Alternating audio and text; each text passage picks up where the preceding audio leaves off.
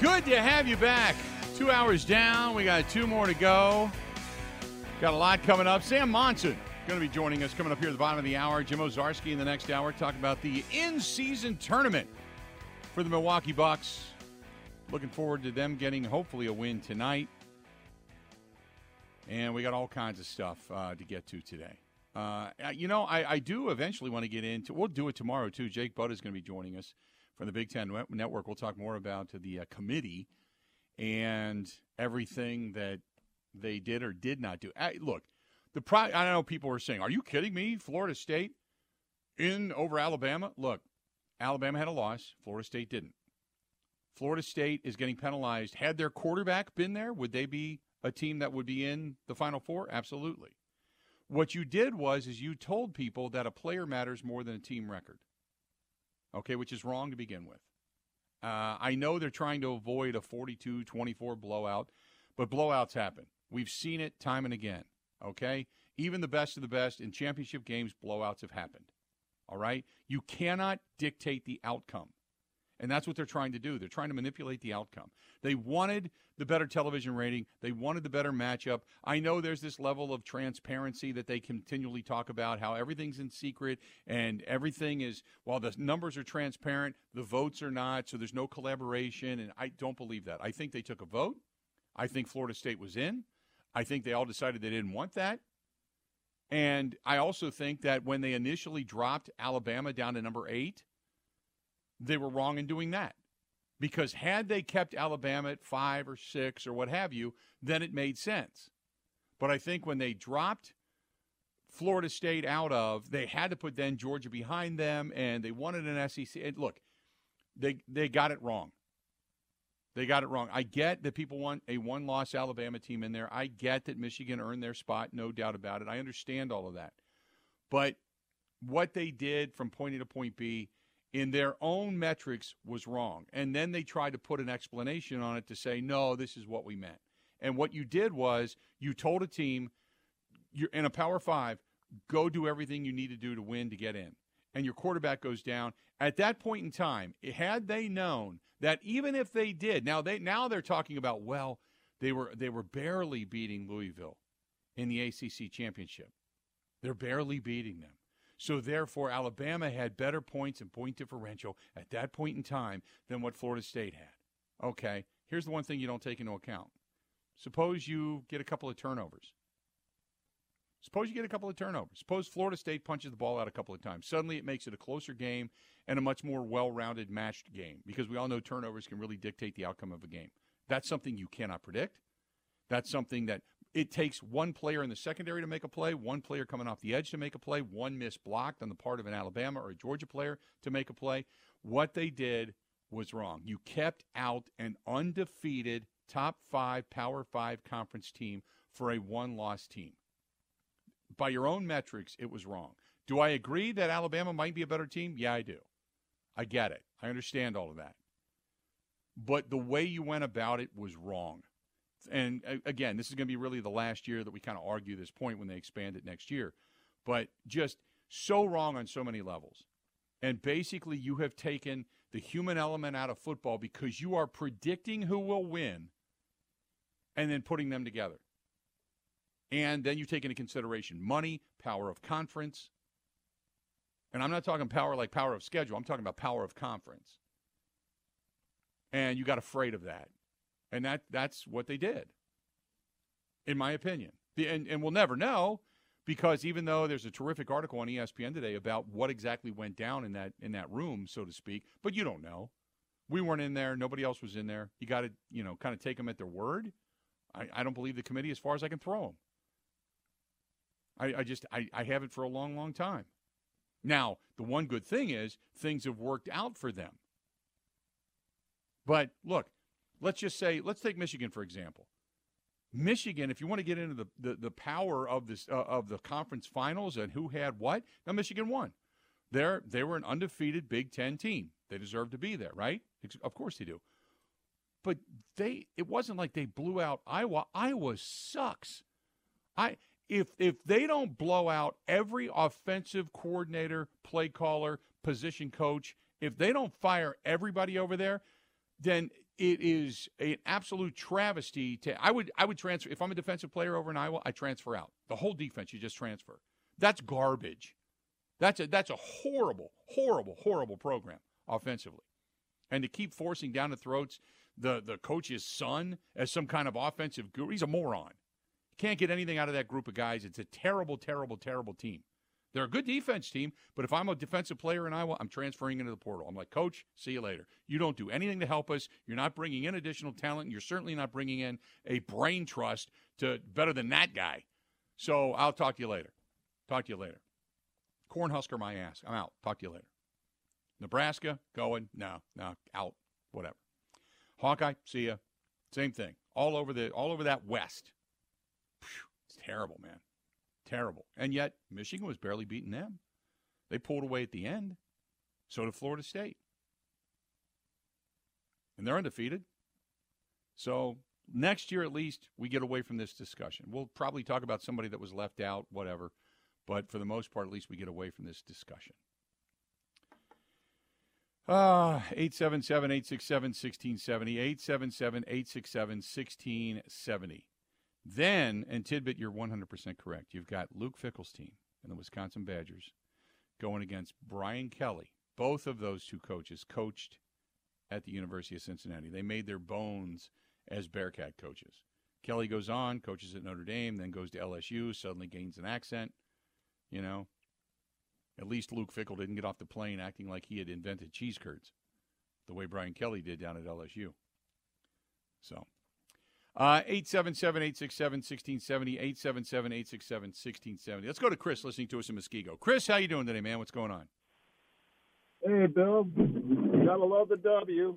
Hey, I think yes. uh, in the last few weeks, besides uh, Jordan Love and receivers getting more experience and all that, you really got to give credit to the offensive line for finally starting to come together. Same with the D line; they've been doing pretty decent themselves. So I think, yeah. as you've always said, over the years and years and years, you win and lose in the trenches. And yep. I think how they're playing in the trenches has really helped them out. Completely, 100% agree. Appreciate the phone call. I when you look at what the offensive line has done, has done, and we talked about this a little bit earlier. Uh, when you look at the offensive line play, the offensive line play, um, the Packers, their pass blocking, their pass blocking, they are top five in the National Football League. Top five as a pass blocking team.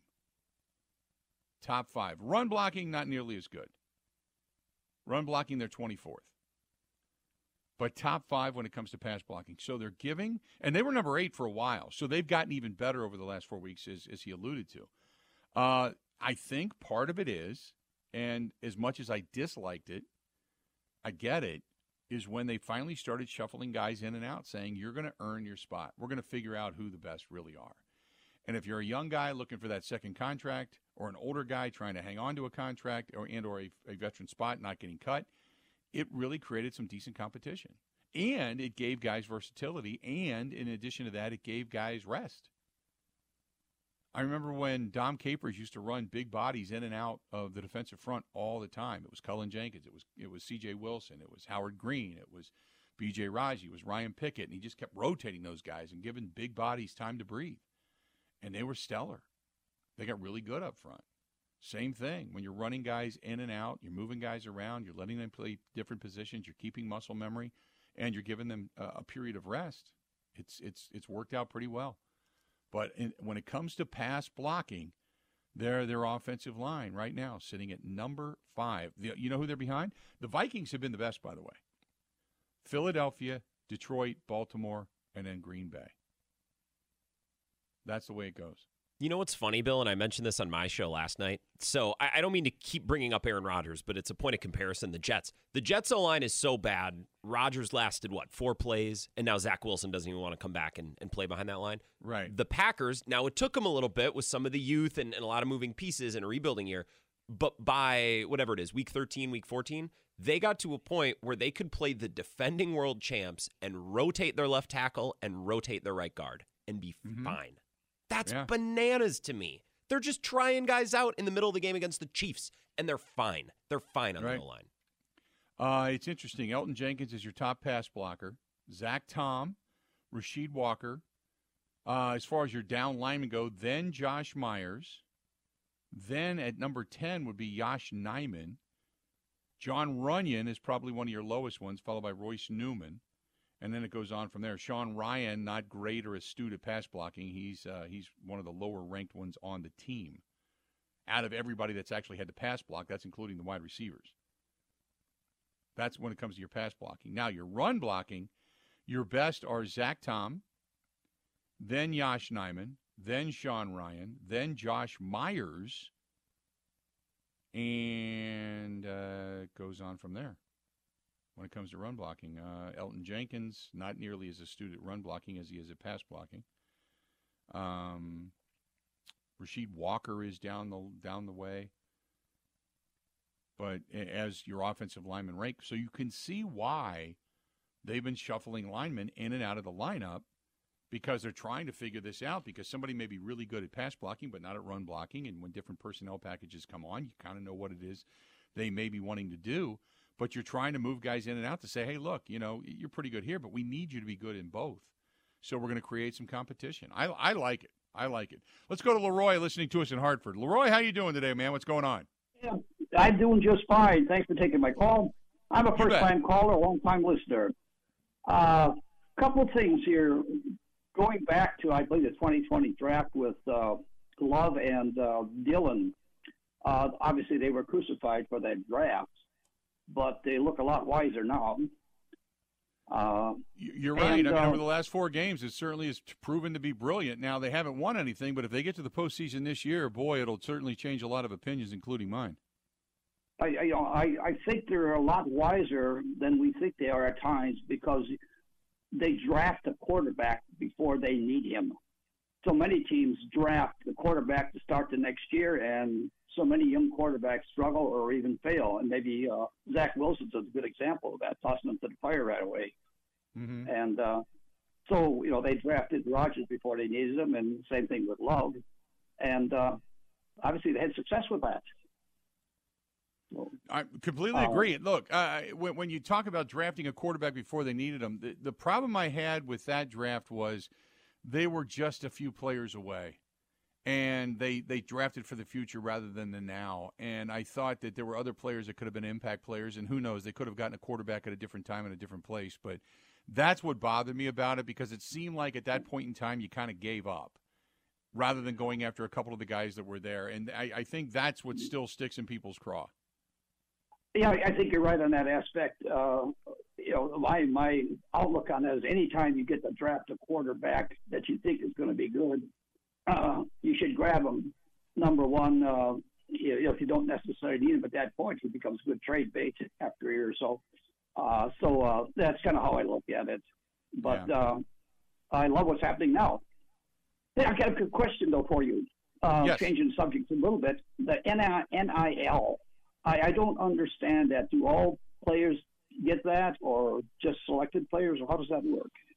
No, they all get it. I mean, it, what what this the NIL and I appreciate the phone call. Let me explain this before I go to break here. The NIL is basically name, image, likeness. Okay, if you are a popular enough player, a good enough player, somebody that's in demand that has the ability to make money off of your name, image, and likeness, you can do it. Okay, uh, some players don't because you're not well known, you're not highly thought of you're not a superstar. But this was made to give those that are hunted and deserving the ability to make money off of their name. Okay? Uh, it does give some guys the ability. I mean, originally what this was supposed to be, and this is why once they open the Pandora's box, you cannot put the uh, the crap back in the horse. Okay? When they when they did this, this was supposed to be you could make a little bit of money, have enough money to you know, to drive your car, to pay your insurance, to buy gas, to take your girlfriend out to dinner. You know, you didn't have to scrimp by because athletes were under different restrictions than than other students. Because students could go anywhere, get a job, work, and blah blah blah. But when when you're football, basketball, baseball, whatever, you're that's your life. You're you're up at four in the morning and you're heading over to the weight room at five, and then you're going to classes and you're getting out of classes and you're going to practice and you're going into meetings and you're doing travel. You don't have time to have a job. So for some guys who had the ability to make money, they kind of sued for the ability to make money. Like we got people wanting to pay us for signatures and autographs and to be at certain events, and we should be able to make that money. That's our name. They want us. That it's not just the university, and that's where the lawsuit came from. And you can't impede that. But instead of putting a cap or a limit on th- certain things, they just said whatever you can make, go make. But we don't want to pay you. That's the greed of the NCAA. We don't want to pay you, but somebody else, psh, no problem. They can pay you. And if you're the player that's in, in in demand, you'll make more money. What they didn't foresee was opening things up to where kids as, as young as 12 years old can get million dollar deals because now you're allowed to have your name, image, and likeness on a shoe or at a school, you know.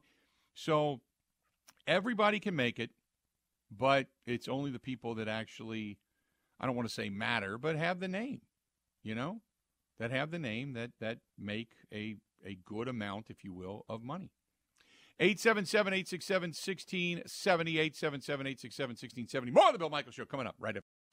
Covering Wisconsin sports like a blanket. This is the Bill Michael Show on the Wisconsin Sports Zone Radio Network. Ho, ho, ho!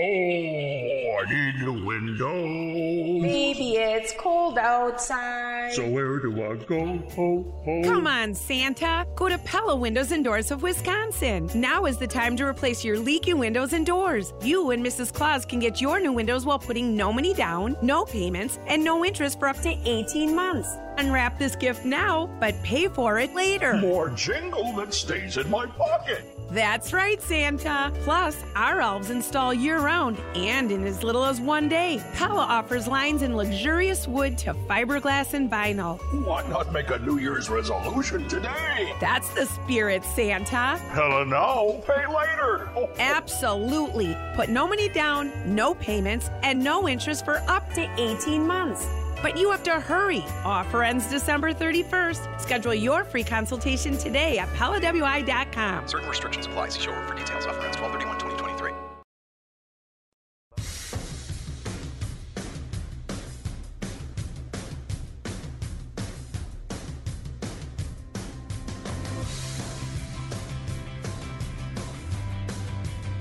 Coming up, bottom of the hour, Sam Monson, Pro Football Focus, is going to be joining us. We'll talk with him about the analytics of this football team. About the analytics of this football team. Exciting, exciting stuff. Good to have you back. Hey, uh, I told you the story the other day, last week, uh, about our friends over at the ICHC, the Irish Cultural Heritage Center. And uh, two things, two parts to this. One is they're a great sponsor, great uh, partner to work with.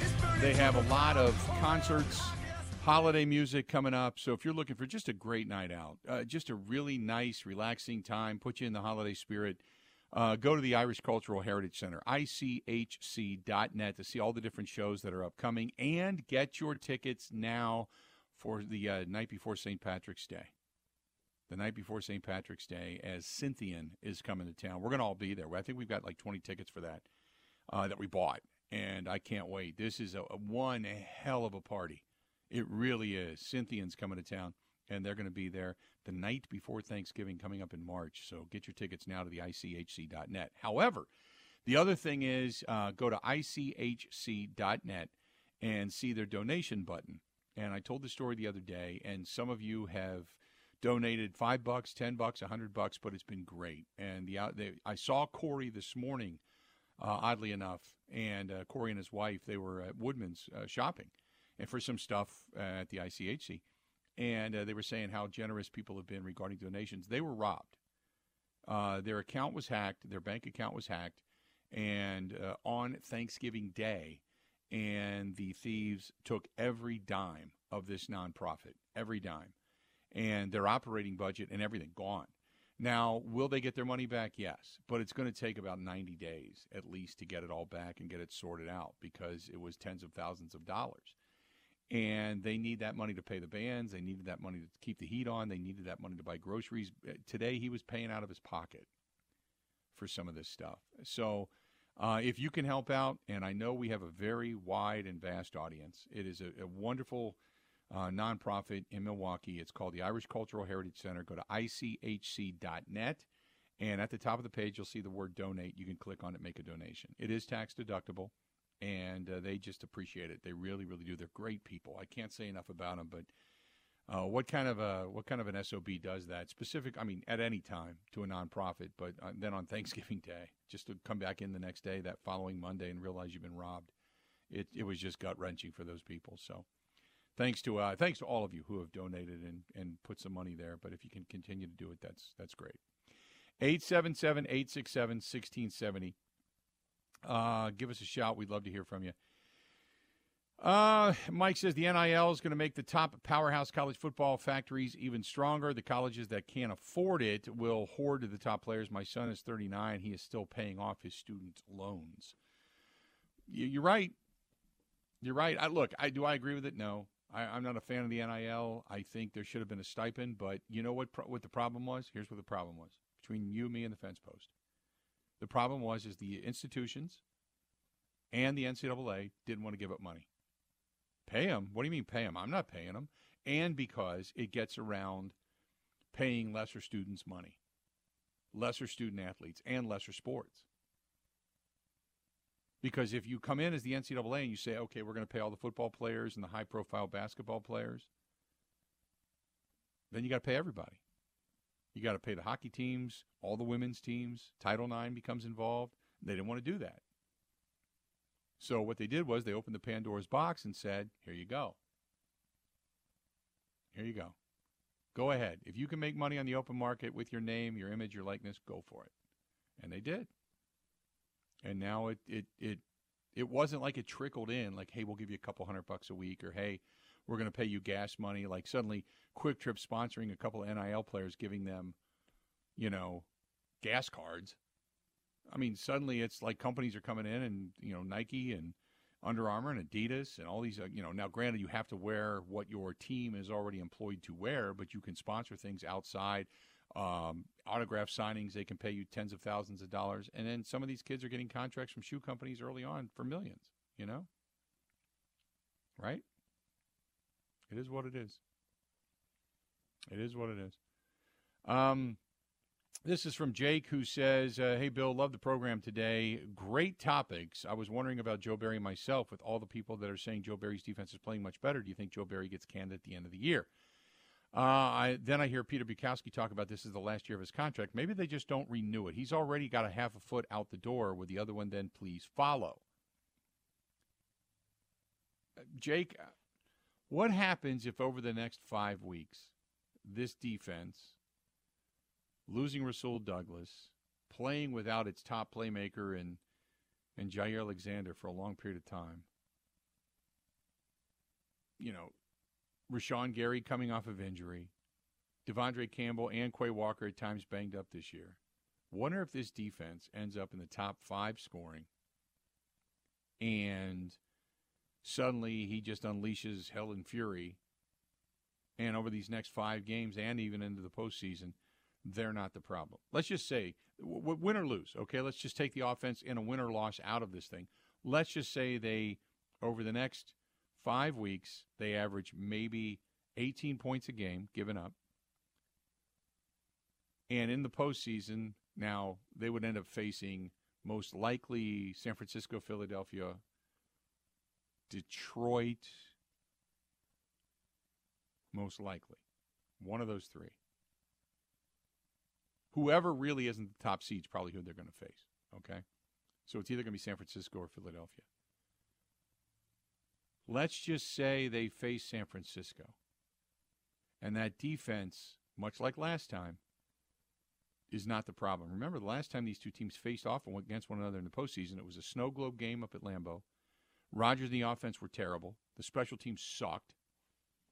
And the defense held their own. They lost the game, what, 13 to 10 or something like that? Some stupid number.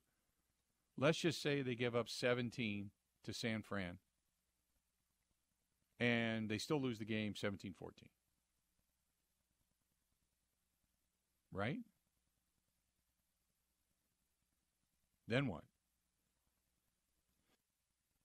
Now, as Tim puts it, what if the D is in, top five scoring defense, but they crap the bed against a good team like the Niners? Well, then you're exposed.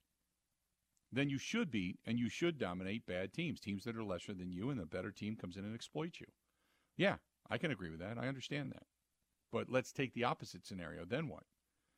Do you give Joe Barry, for continuity's sake, and the fact that this thing's gotten better, as Matt LaFleur put it, they have gotten bigger and better each and every week, end quote? You know? Then what? Then what? 877 867 1670. Sam Monson, Pro Football Focus, going to join us coming up next in the Bill Michael Show. Stay right where you're at. Covering Wisconsin sports like a blanket. This is the Bill Michael Show on the Wisconsin Sports Zone Radio Network. You got to hit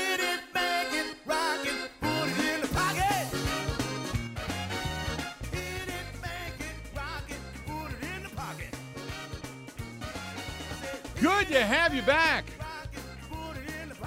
Today is absolutely positively flying by. Usually means you're having fun. Today's been a good day in a lot of different ways. A lot of good, good topics today. Sam Monson, Pro Football Focus at PFF underscore Sam, joining us now on the hotline. Sam, how you doing? I'm doing well. Thanks for having me back. How's it going? Ah, we're doing great. Obviously, here in Packerland, people are ecstatic that over the last four games, uh, Jordan Love has looked like uh, you know better than Aaron Rodgers did at all last year. So, you tell me what you see and why things have gotten so dramatically better. Yeah, I think the biggest change in him is accuracy. Just simple ball location, putting the ball where he wants it when he wants to. Um, that was really his biggest weakness for the first sort of half of the season. Um, he was one of the least accurate quarterbacks in the NFL. And, you know, completion rate tells a story, adjusted completion rate tells a story when you start stripping out drops and throwaways and all those kinds of things.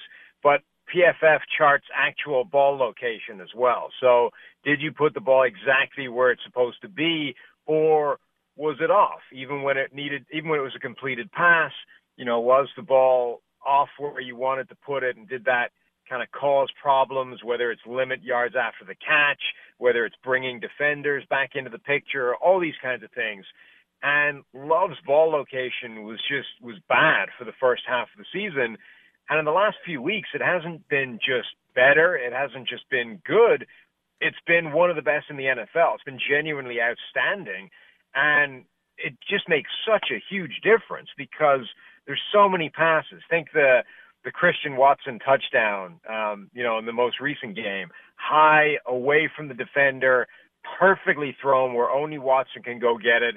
I mean, the difference between that and a ball that's off by half a yard is the difference between a touchdown and an incomplete pass. And that's really the story of his game over the last sort of few weeks. If you just magnify, you know, that one individual play by, you know, 10, 15 passes over the course of the game. I like uh, the fact like you said, the ball placement has been so much better. It's one of those things that I thought, um, you know, many were starting to say, like, look at his mechanics. He had a lot of the quote hops. He was he was shuffling his feet too much. There was a lot of improv that was going on. Arm angles were different. It seems like all of a sudden he's got his feet under him, his base is under him. He's got a good structure. He's been more sound. He's been more forthcoming in delivering the football, kind of like the Matt Lafleur said, letting it rip.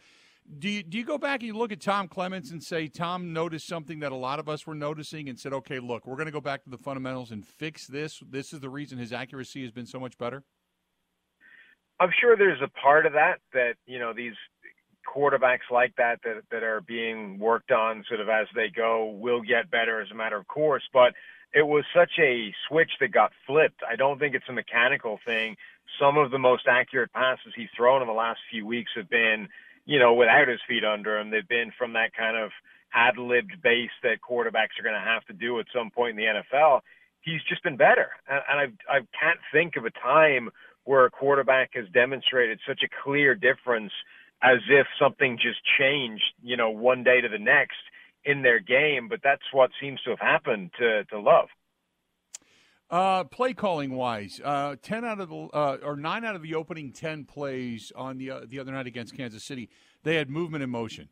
Has Matt Lafleur opened just completely opened up the play calling and given him more options and more to look at, more to read, more to figure out? But he's been successful at doing it. Yeah, I mean, I think that they are tapping in now to more of that element of the game, which is one of the trends in the NFL at the moment. You know, a lot of the most successful offenses in the league, not all of them, but but a lot of them are utilizing all those kinds of things, motion and uh, moving the pocket and, and trying to do those types of things. And you don't necessarily need the most athletic quarterback in the world to make those work, but they're more potent potentially when you have those guys. So I think that's that's definitely something that is improving with this team over the course of the season.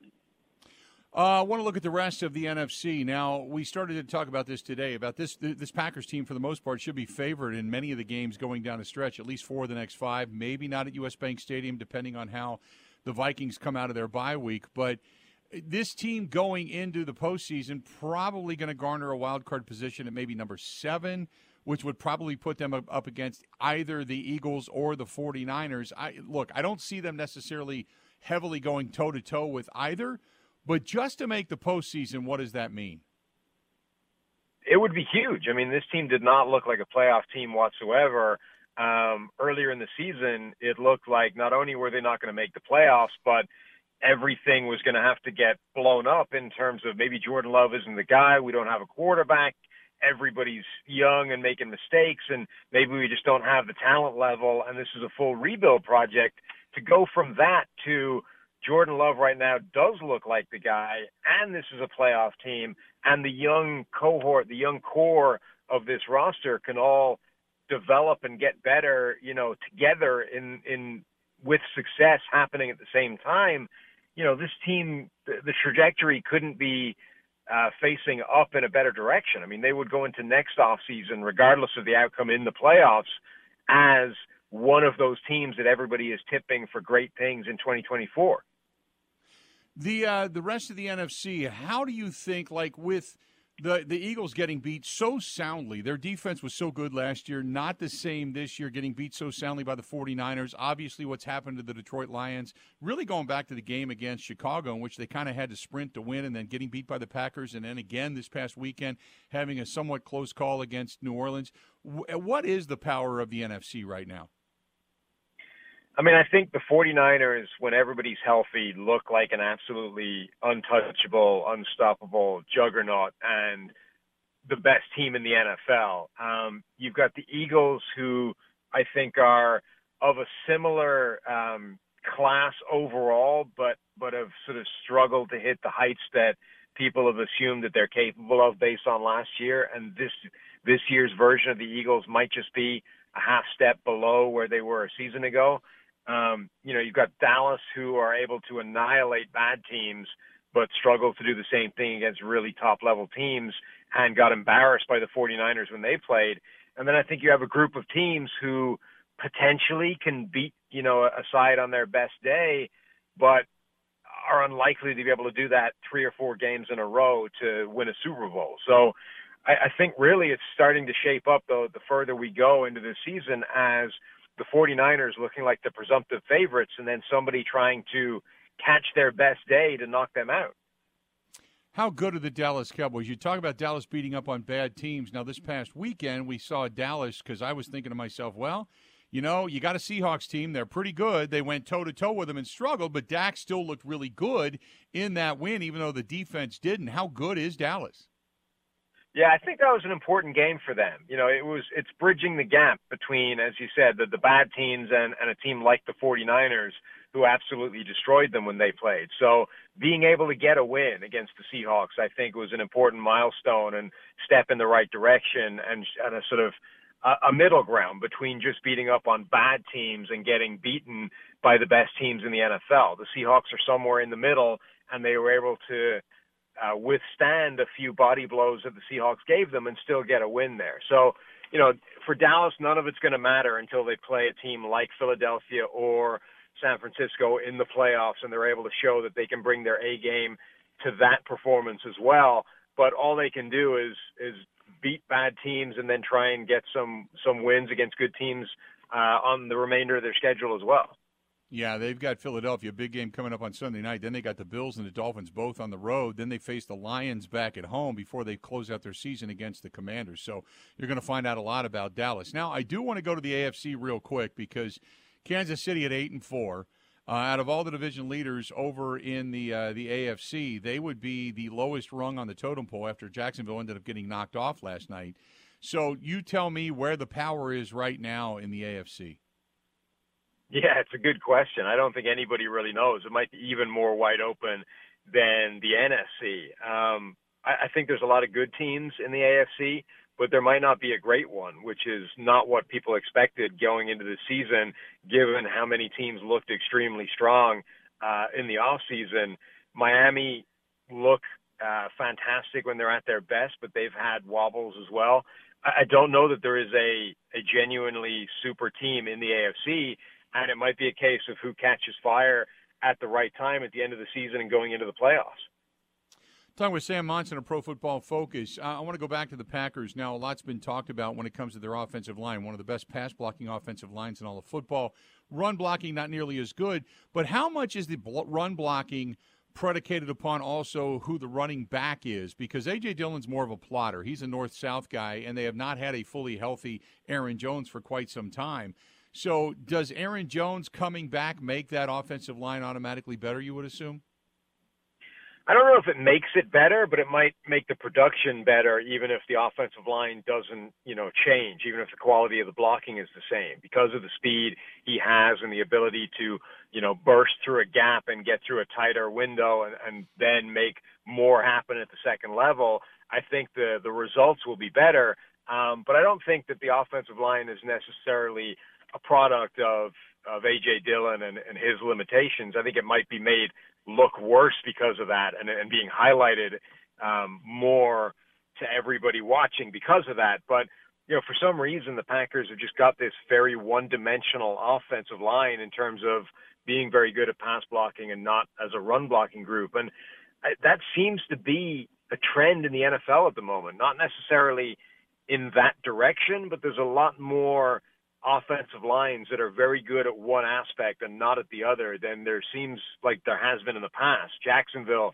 last year, for example, were very similar to this year's Green Bay team. They were incredibly good as a pass blocking group and literally the worst graded run blocking line in the NFL by PFF grades. And that seems to be more of a, a thing these days than it used to be. Always great to talk to you, Sam. I really appreciate the insight, and we will talk to you again real soon down the stretch, okay? Anytime. Take it easy. Thanks, pal. Talk to you later. There you go. Sam Monson, Pro Football Focus. Always great to get him on the air with us. Always love just kind of picking the brain when it comes to uh, when it comes to the analytical side uh, of football and what we're actually seeing, which is which is cool. I like that. Like to think.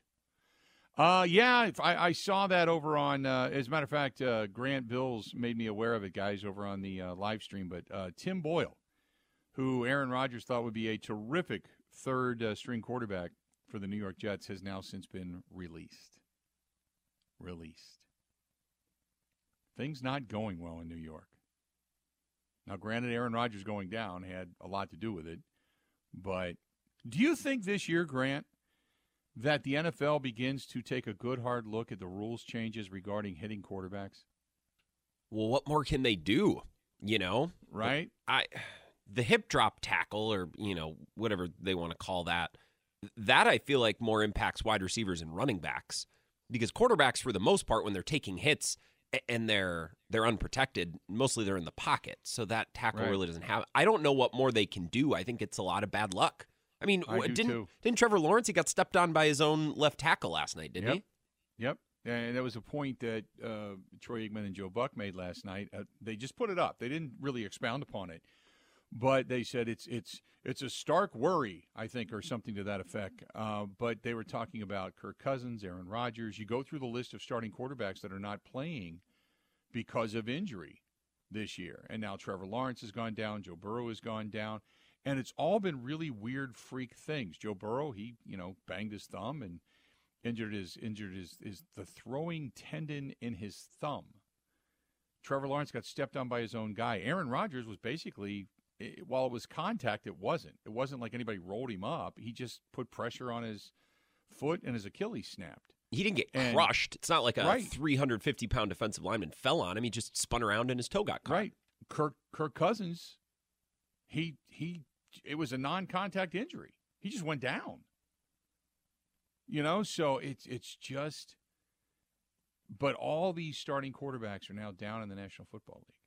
You know, it's not like one thing. I mean, they're protecting the head, no head shots anymore. You can't go to the knees or lower anymore. It's you, you, you know, you can't put your weight on them anymore. You can't sling them around anymore.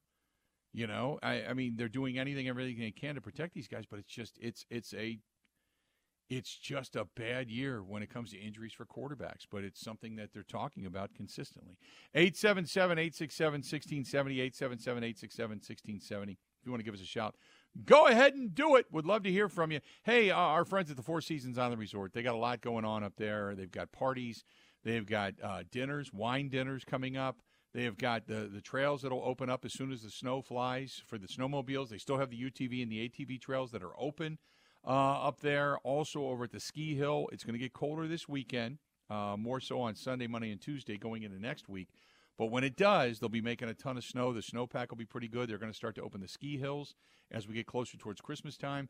So don't forget both places, the Four Seasons Island Resort or Pine Mountain Ski and Golf Resort both up in uh, the northern area of Wisconsin and in the UP. Call our girl Barb 715 938 5110. 715 938 5110. Tell them you heard it here and you get 15% off of your stay. It's that simple. More of the Bill Michael Show next.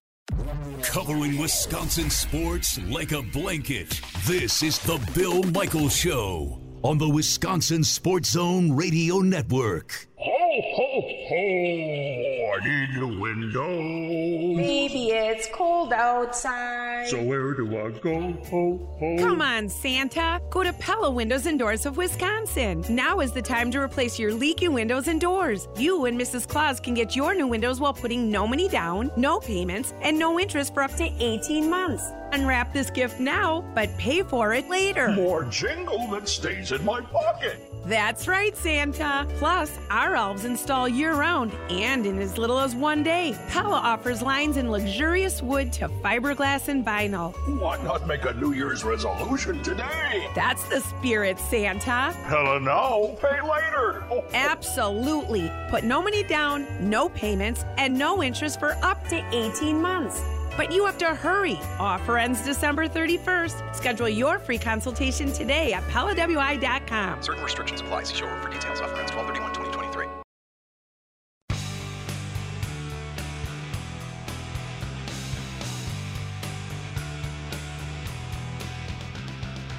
Got to say thanks to our buddy Chris Klug and the gang at ABC, ABC Audio Video.